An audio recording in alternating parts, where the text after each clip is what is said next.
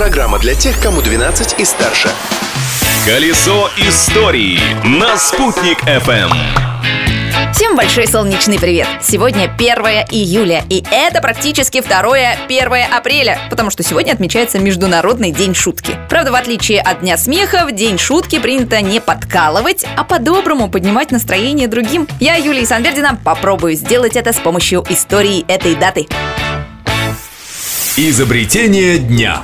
1 июля – это день рождения солнцезащитных очков. Почему сегодня? Может, потому что это первый день второго летнего месяца? Точного ответа на этот вопрос нет, как и даты создания первых очков от солнца. Еще в Древнем Риме для защиты глаз во время гладиаторских боев император надевал подобие очков с линзами из тончайших спилов изумруда. Считалось, что этот драгоценный камень обладает магическими свойствами и может даже смягчить жестокость увиденного.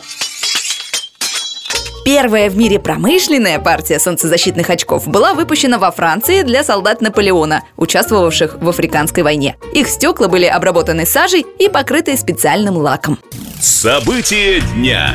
А теперь обратимся к нашей истории. В этот день, в 1960 году, правительство Башкирии запретило водителям автомобилей и трамваев подачу звуковых сигналов на территории Уфы. Зачем? Это в наши дни есть ограничения по использованию клаксона автомобиля. Но так было не всегда, поэтому в Советском Союзе водители на дорогах гудели практически без остановки. Чтобы остановить этот звуковой террор, в Москве запретили пибикать и без повода еще в 1956 году.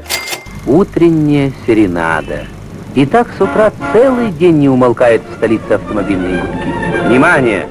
С 1 августа в Москве запрещается подача сигналов.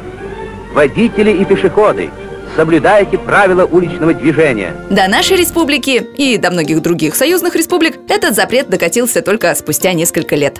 Открытие дня.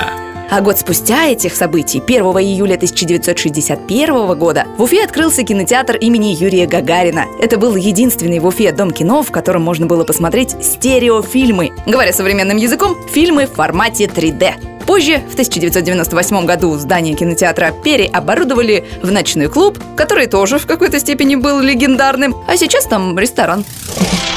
В 61-м многие заведения назывались в честь космонавтов. Например, еще один уфимский кинотеатр, расположенный в Нижегородке, назвали в честь Германа Титова, космонавта, который занесен в книгу рекордов Гиннесса как самый молодой астронавт. Он побывал в космосе в 26 лет. В апреле 99-го Титов даже посетил кинотеатр имени себя в Уфе. Горожане были в восторге. Пусть этот день принесет вам восторг, а новые истории из истории завтра.